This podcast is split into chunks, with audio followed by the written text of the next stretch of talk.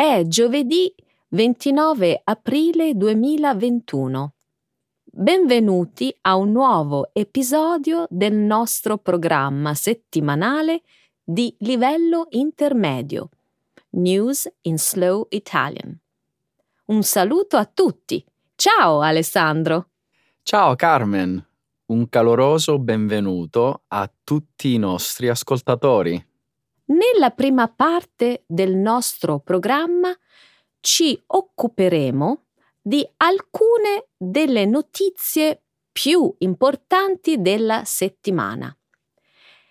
Inizieremo con la decisione della comunità europea di fare causa alla compagnia AstraZeneca per non avere rispettato gli accordi sulle forniture del vaccino contro il Covid-19. Subito dopo parleremo del riconoscimento ufficiale del massacro degli armeni del 1915 come un genocidio da parte del presidente americano Biden. Poi, nella notizia, dedicata alla scienza e alla tecnologia, discuteremo i risultati di uno studio in cui si dice che il cambiamento climatico ha contribuito allo spostamento dell'asse di rotazione della Terra. Infine, commenteremo la cerimonia di consegna dei premi Oscar 2021, che si è tenuta domenica. Eccellente, Carmen. Di cosa parleremo invece nella seconda parte del programma? Nel segmento Trending in Italy commenteremo la decisione del governo italiano di abolire la censura cinematografica poi vi racconteremo anche delle polemiche nate intorno a una fotografia della campagna pubblicitaria della Maison italiana Valentino, in cui si vede un modello androgino nudo, simbolo della libertà d'espressione. Perfetto, Carmen. Cominciamo la nostra discussione. Grazie Alessandro. Via allo spettacolo. L'Unione Europea fa causa ad AstraZeneca per i ritardi nelle forniture di vaccini. Lunedì l'Unione Europea ha dichiarato di aver intrapreso un'azione legale nei confronti di AstraZeneca per una presunta violazione del contratto sulle forniture dei vaccini. Questa azione rappresenta una drammatica escalation della disputa per le mancate consegne dei vaccini, responsabili, secondo l'Unione Europea, del lento processo di vaccinazione contro il Covid-19 in tutto il continente. I 27 Paesi membri dell'Unione Europea hanno ordinato ad AstraZeneca 300 milioni di dosi di vaccino contro il Covid, con consegna prevista entro la fine di giugno.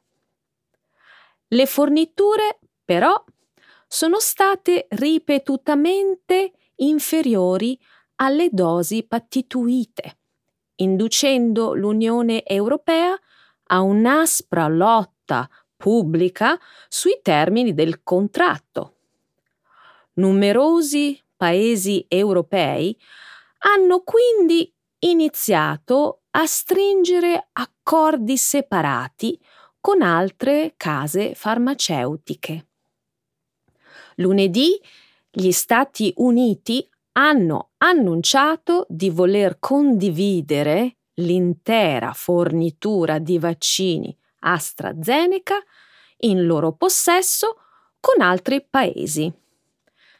Questa decisione renderebbe 60 milioni di dosi di vaccino disponibili per l'esportazione nei prossimi mesi. In precedenza, il presidente Biden aveva rifiutato di dare dosi di vaccino e materiali ad altri paesi prima che gli americani fossero vaccinati. Carmen, temo che questo si traduca in una lunga battaglia legale. Lo credo anch'io, Alessandro. L'intero testo del contratto tra la Commissione europea e AstraZeneca, pubblicato dagli italiani, include una clausola che solleva la compagnia da eventuali azioni legali per ritardi nelle consegne. In questo caso, allora, perché l'Unione Europea ha fatto causa ad AstraZeneca? Funzionari della Commissione europea ritengono che AstraZeneca stia agendo contro lo spirito del contratto. Sottolineano, infatti, che a differenza dell'Europa, nel Regno Unito le consegne sono avvenute con successo. L'Unione Europea ha impiegato troppo tempo per autorizzare i vaccini e negoziare i contratti. Ad ogni modo, non penso che ci si possa aspettare che i 60 milioni di vaccini degli americani vadano tutti all'Europa. Per quanto io desideri che questo accada, penso che i vaccini andranno all'India o al Brasile. Sarebbe un insulto al resto del mondo se i paesi ricchi facessero altrimenti. Che colpo di scena! L'azienda farmaceutica è passata dal ruolo di eroe durante la pandemia a quello di cattivo in pochi mesi, Carmen. Il presidente Biden ha riconosciuto ufficialmente il massacro degli armeni come genocidio. Sabato scorso il presidente Biden ha riconosciuto come genocidio le uccisioni di massa degli armeni, avvenute più di un secolo fa. L'Armenia ha elogiato la decisione del governo americano di riconoscere l'assassinio di circa un milione e mezzo di armeni sotto l'impero ottomano. La dichiarazione di Biden riflette l'impegno della sua amministrazione a favore dei diritti umani come pilastro della sua politica estera. L'annuncio di Biden e la risposta del primo ministro armeno Nikol Pashinyan si sono susseguite nella giornata in cui gli armeni depongono fiori e piangono le vittime in un complesso commemorativo in cima a una collina nella capitale Yerevan. La Turchia, di contro, respinge con forza la definizione di genocidio. La dichiarazione di Biden ha provocato un'infuriata risposta da parte della Turchia e rischia di peggiorare le relazioni tra Washington e Ankara. La Turchia ammette che molti sono morti tra il 1915 e il 1923, il 1915 e il 1923 ma sostiene che il bilancio delle vittime sia gonfiato e che i morti siano il risultato di disordini civili. Cosa vuoi che ti dica, Carmen? Meglio tardi che mai.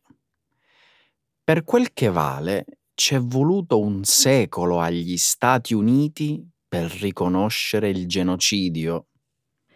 In tutta onestà, il presidente Reagan ha definito genocidio le uccisioni di massa degli armeni, ma è stato l'unico. Capisco piuttosto bene gli aspetti politici di questa vicenda. E guarda, c'è voluto un certo lasso di tempo all'Europa per riconoscere formalmente il genocidio diverse volte dal 1987. Oh certo, ricordo il riconoscimento più notevole. Nel 2015, pochi giorni dopo che Papa Francesco aveva usato la parola genocidio e suscitato una reazione rabbiosa da parte della Turchia. Alessandro, secondo te, quale significato geopolitico ha la mossa del governo americano? Tu hai seguito la vicenda con molta attenzione. Carmen, significa che gli americani non considerano più la Turchia come troppo importante per alienarsela. La Turchia non è più un faro della democrazia come una volta. Ma soprattutto Biden ritiene che Erdogan abbia più bisogno degli Stati Uniti che non il contrario. Com'è possibile, Alessandro? Significa che il Pentagono... Esatto, Carmen. Dopo che la Turchia ha acquistato il sistema missilistico russo, il Pentagono non difende più gli interessi di Ankara dai falchi nel congresso americano. E per finire, Israele sta diventando più amichevole nei confronti di alcuni stati arabi. Questo implica un enorme riallineamento dei poteri e degli interessi in quella parte di Medio Oriente. Allontanando la Turchia sempre di più dagli Stati Uniti e avvicinandola a Putin. Nonostante la Russia e la Turchia siano state avversarie per secoli. Mm, una decisione morale volta a riconoscere un fatto storico è stata determinata da un panorama politico in evoluzione. Beh, non è una sorpresa. Gli scienziati hanno scoperto che il cambiamento climatico sta spostando l'asse terrestre. Il 21 aprile l'American Geophysical Union ha rilasciato una dichiarazione volta ad attirare maggiore attenzione sui risultati di una ricerca originariamente pubblicata in marzo sulla rivista Geophysical Research Letters. Secondo lo studio, il cambiamento climatico e l'uso dell'acqua da parte dell'uomo hanno contribuito significativamente allo spostamento dei poli terrestri dal 1990. 1990. I ricercatori hanno combinato i dati sulla deriva polare con quelli dell'acqua di fusione dei ghiacciai, ottenuti con osservazioni e misurazioni satellitari. Il risultato ha mostrato che la maggior parte del movimento dei poli è stato innescato dalla perdita di acqua delle regioni polari. Le calotte glaciali si sciolgono e confluiscono negli oceani cambiando la distribuzione di massa del pianeta. Un altro fattore minore, invece, è la perdita d'acqua in aree dove gli umani estraggono grandi quantità di acque sotterranee per utilizzarle. L'acqua sotterranea, dopo essere stata pompata per uso alimentare e per l'agricoltura, alla fine fluisce nel mare, ridistribuendo il proprio peso a livello globale. Negli ultimi 50 anni l'umanità ha prelevato trilioni di tonnellate d'acqua dai serbatoi sotterranei, senza sostituirle. So che la deriva del polo terrestre è un fenomeno normale, ma dal 1995 la velocità del movimento dei poli è aumentata circa 17 volte, Carmen. La stima è di circa 4 metri a est. Ancora però non è abbastanza per influenzare la vita quotidiana, secondo gli scienziati. Potrebbe cambiare la lunghezza del giorno, ma solo di millisecondi. Capisco che finora è stato un cambiamento minuscolo, ma la tendenza è preoccupante. Sono assolutamente d'accordo con te. Questo studio ci dice quanto forte sia il cambiamento generato dalla massa dell'acqua. È così grande che può cambiare l'asse della Terra ci dice quanto reale e quanto profondamente grande sia l'impatto umano sul pianeta. Così profondo che alcuni scienziati sostengono che dovrebbe essere dichiarata una nuova epoca geologica solo a causa della portata di questo impatto. Potrebbero avere ragione. Dalla metà del XX secolo c'è stata mm, una marcata accelerazione delle emissioni di anidride carbonica, l'innalzamento del livello del mare, la distruzione della fauna selvatica, la trasformazione della terra per uso agricolo, la deforestazione e lo sviluppo urbano. Il legame tra la deriva polare e l'acqua può essere utilizzato per stimare la quantità d'acqua perduta precedentemente. Ci si basa su dati storici che quantificano lo spostamento dell'asse terrestre avvenuto in passato. Tutto questo è davvero eccitante, Carmen. La cerimonia di consegna dei premi Oscar 2021 fa storia. Domenica Chloe Zhao è diventata la prima donna di colore a vincere il premio per la miglior regia alla 93esima edizione degli Academy Awards. Il suo Nomadland ha anche vinto come miglior film. Daniel Kaluuya e Yoon Yoo-jung hanno ricevuto il premio per i migliori attori non protagonisti. Quest'anno la lista dei candidati all'Oscar è stata molto diversa rispetto al passato. Nelle 23 categorie in gara sono state scelte ben 70 donne.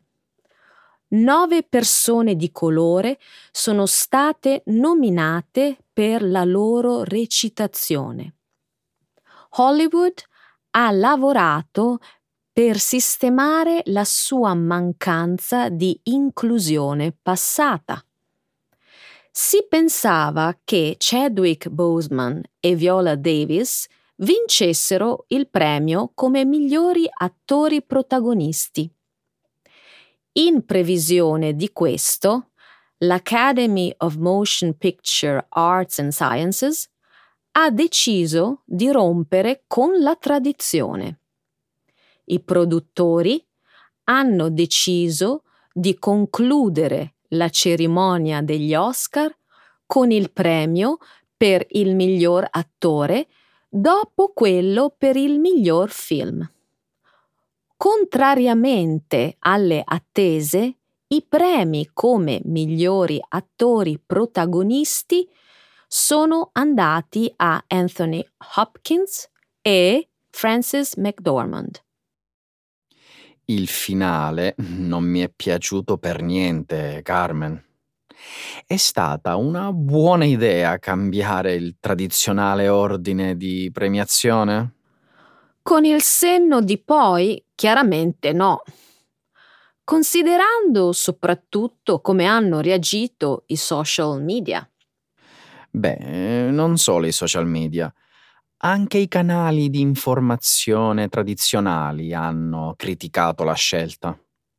Sono piuttosto sicura che se Chadwick Boseman e Viola Davis avessero vinto, tutti avrebbero apprezzato il cambiamento di scaletta. Tuttavia, non bisogna sottostimare e minimizzare i riconoscimenti attribuiti quest'anno. Prima di tutto, la cerimonia ha avuto luogo nel bel mezzo della peggiore pandemia in più di un secolo. Secondo, Chloe Zhao è diventata la seconda donna, la prima di colore, a vincere il premio come migliore regista. Terzo, anche i premi come migliori attori non protagonisti sono andati a persone di colore. Quarto, Mia Neal e Jamaica Wilson sono state le prime donne afroamericane a vincere il premio per il migliore trucco e acconciatura. E la lista è ancora lunga. Anche la vittoria di Anthony Hopkins, che ha privato Chadwick Boseman di un riconoscimento postumo, ha stabilito un record. Si tratta, infatti, dell'attore più anziano a vincere il premio. L'usanza di Hollywood di non premiare le persone avanti con gli anni è stata rotta, Carmen. Anne Roth, che ha vinto il premio per i migliori costumi, invece, è diventata la donna più anziana a ricevere un Oscar. Ha 89 anni! L'Italia dice addio alla censura cinematografica. Lunedì 5 aprile il governo di Mario Draghi ha approvato un decreto che abolisce in via definitiva la censura cinematografica, ovvero quel sistema di vigilanza che per lungo tempo ha consentito allo Stato italiano di porre limiti alla libertà di espressione artistica del mondo del cinema. La storia della censura cinematografica nel nostro paese inizia ai primi del Novecento con l'introduzione di una legge che consentiva di intervenire sul contenuto delle proiezioni. Lo scopo della norma era di limitare o impedire la diffusione di immagini considerate indecenti, indecorose o lesive nei confronti delle istituzioni e delle autorità. Il controllo sui film veniva esercitato per mezzo di apposite commissioni e si svolgeva in tre fasi.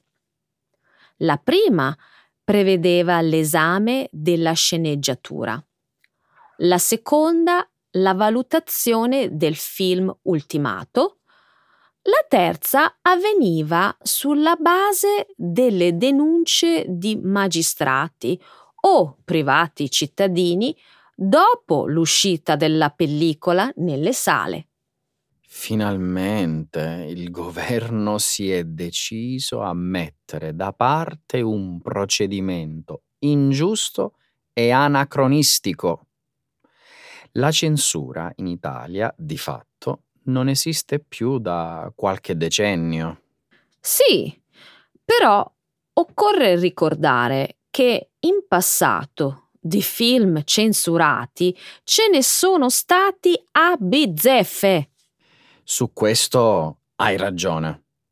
Un articolo pubblicato sull'ANSA il 5 aprile afferma che dal secondo dopoguerra ad oggi lo Stato ha sottoposto a censura oltre 270 film italiani, circa 130 pellicole statunitensi e più di 300 lungometraggi di altri paesi. A questi bisogna aggiungere anche migliaia di altri film che sono stati modificati o tagliati perché ritenuti non del tutto consoni. Secondo te, qual è stato il caso più eclatante di censura della storia italiana? Eh, bella domanda. Forse il caso più noto è quello che riguarda Ultimo tango a Parigi film del 1972 scritto e diretto da Bernardo Bertolucci e interpretato da Marlon Brando e una giovanissima Maria Schneider. La pellicola scandalizzò il mondo intero per le sue immagini forti e in Italia la censura avviò un procedimento penale che decretò addirittura la distruzione della pellicola. Oltre a Bertolucci, tanti altri grandi registi italiani furono colpiti dalla censura, come Mario Monicelli, Vittorio De Sica e soprattutto Pier Paolo Pasolini. Vero, la lista è lunga. Oggi, per fortuna, possiamo dire che quello della censura cinematografica è ormai un capitolo chiuso. Dico bene? Sì, grazie al nuovo decreto lo Stato non potrà più vietare la visione di film, così come non avrà il potere di richiedere tagli e modifiche alle scene delle pellicole su una cosa, però, il governo continua a volere l'ultima parola. Sarebbe a dire... Sulla tutela dei minori.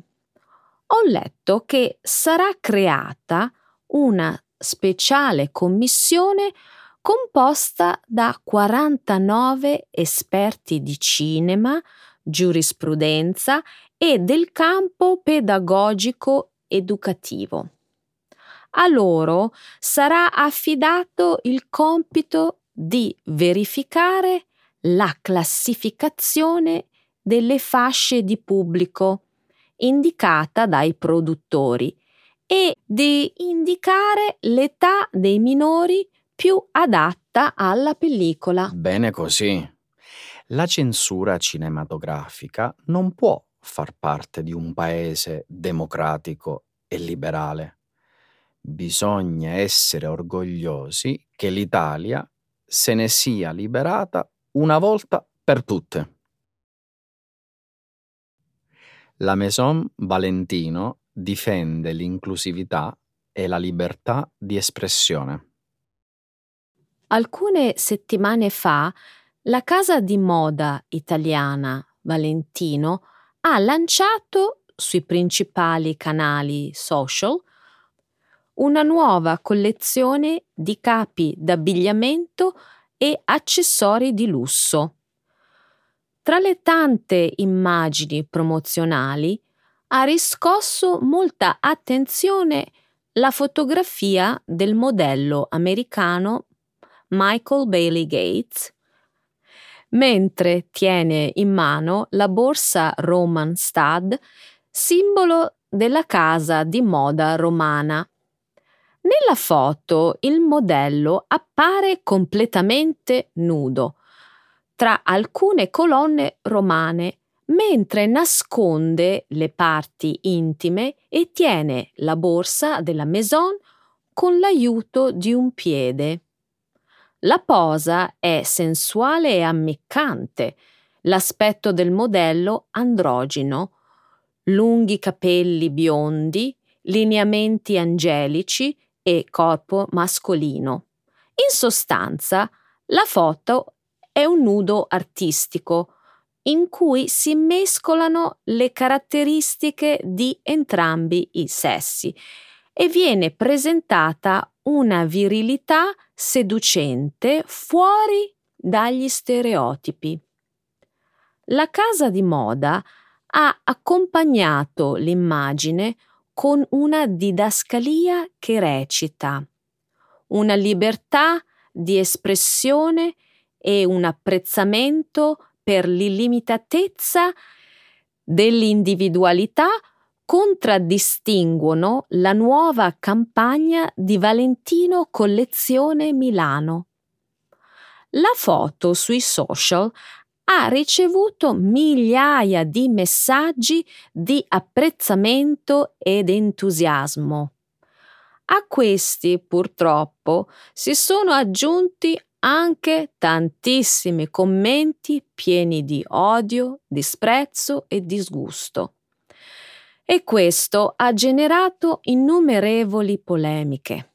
Eh sì, a molti utenti quell'immagine non è proprio piaciuta.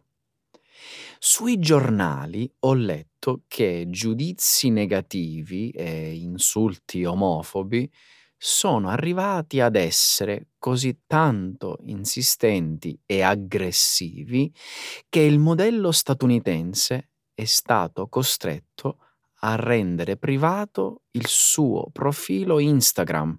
È vero, è dovuto intervenire anche Pierpaolo Piccioli per replicare ai tanti maleducati che, approfittando dell'anonimato, si divertono a seminare odio e insultare i personaggi noti e famosi. Scusa, Carmen, non ho la più pallida idea di chi sia Pierpaolo Piccioli. È il direttore creativo della Maison Valentino. Piccioli ha scritto un lungo messaggio su Instagram in difesa del modello autore dello scatto e della campagna pubblicitaria. Che cosa ha detto di preciso? Ha scritto molte cose. La frase, però, che mi ha colpito di più, dice Stiamo assistendo a un grande, enorme cambiamento nel genere umano. I movimenti di autocoscienza sono tutti guidati dalla stessa idea. L'evoluzione è possibile se l'uguaglianza è possibile, se è possibile l'inclusività, se i diritti umani sono difesi e la libertà di espressione è protetta e nutrita. Le parole di Pierpaolo Piccioli sono davvero piene di significato e vanno nella giusta direzione. A mio avviso offrono un importante spunto di riflessione sui concetti dell'autodeterminazione, dell'inclusività e della tolleranza. Sì, esatto. Per quanto spiacevoli siano le polemiche, credo, però, che in questo caso siano state utili. È nato un acceso dibattito sul concetto di inclusività e libertà personale. E al giorno d'oggi fa bene alla nostra società confrontarsi su temi così importanti e delicati. Hai ragione. Soprattutto alla luce degli attacchi omofobi che da qualche tempo continuano a ripetersi in ogni parte d'Italia. Sì, un fenomeno davvero allarmante, tanto da spingere il Parlamento a scrivere il cosiddetto disegno di legge ZAN, il cui testo si prefigge l'obiettivo di prevenire e contrastare l'omotransfobia, la misoginia e la violenza verso le persone disabili. Una legge che l'Italia rincorre da molti anni e che adesso aspetta di essere approvata in via definitiva al Senato. Speriamo bene. Cari amici, anche oggi è finita. Speriamo di vederci la prossima settimana. Ciao Alex! Ciao Carmine, ciao a tutti i nostri ascoltatori, grazie, alla prossima!